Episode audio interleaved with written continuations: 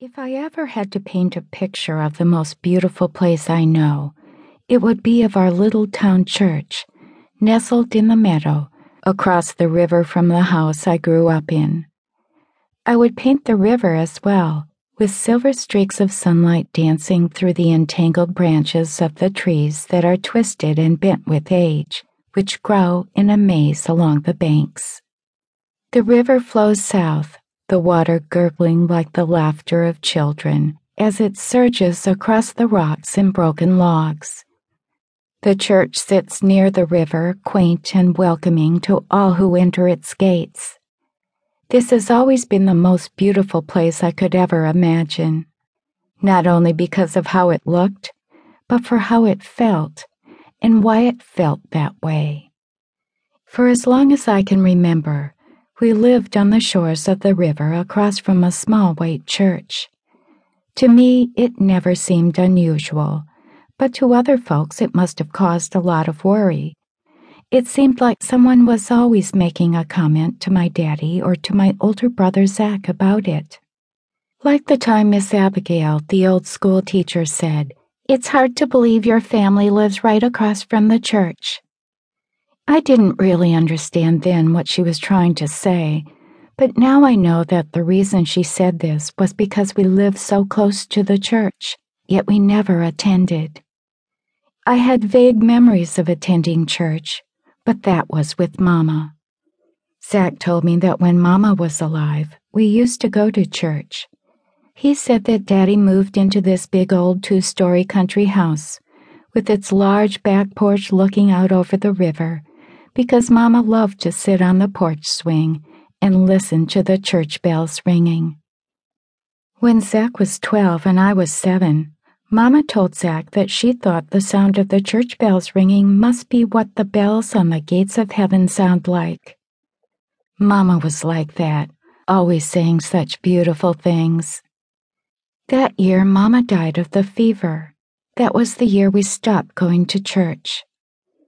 Losing Mama broke Daddy's heart. He became angry with God and wouldn't take us to church any more.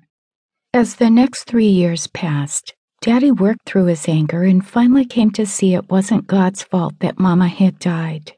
But by that time, my memories of going to church had faded away. Even if Daddy had wanted to go back to church, we couldn't because the pastor had moved west and no other pastor had come to our town. The church remained closed and the bells did not ring. Things stayed that way for another two years until my 12th birthday. We had a small party that day, just me and Daddy and Zach. I had baked my own cake, my favorite, chocolate with fudge frosting. Zach liked apple pie better, but I told him it was my birthday and he'd just have to eat chocolate. I don't think he really minded because there wasn't any left over after the three of us had our fill. For a present, Daddy and Zach gave me a beautiful china doll. She sure was pretty. I didn't want to hurt their feelings by telling them that I was too old for dolls, so I set her on my shelf so she could be admired. I thought about the time I had been in town looking at some fabric that I was going to use to patch up the holes in Daddy's flannel shirt, and I heard a woman tell the clerk, Men just don't have the sense of what to buy for a woman. If I left it up to Hiram, he'd probably buy me a new bucket for slopping the hogs with. Now, you just put this little brooch aside, and when he comes looking for a gift for our anniversary, you just pull it out and talk him into buying it for me.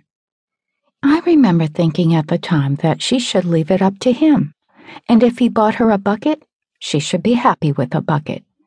But after getting the doll, I began to think that maybe she was right.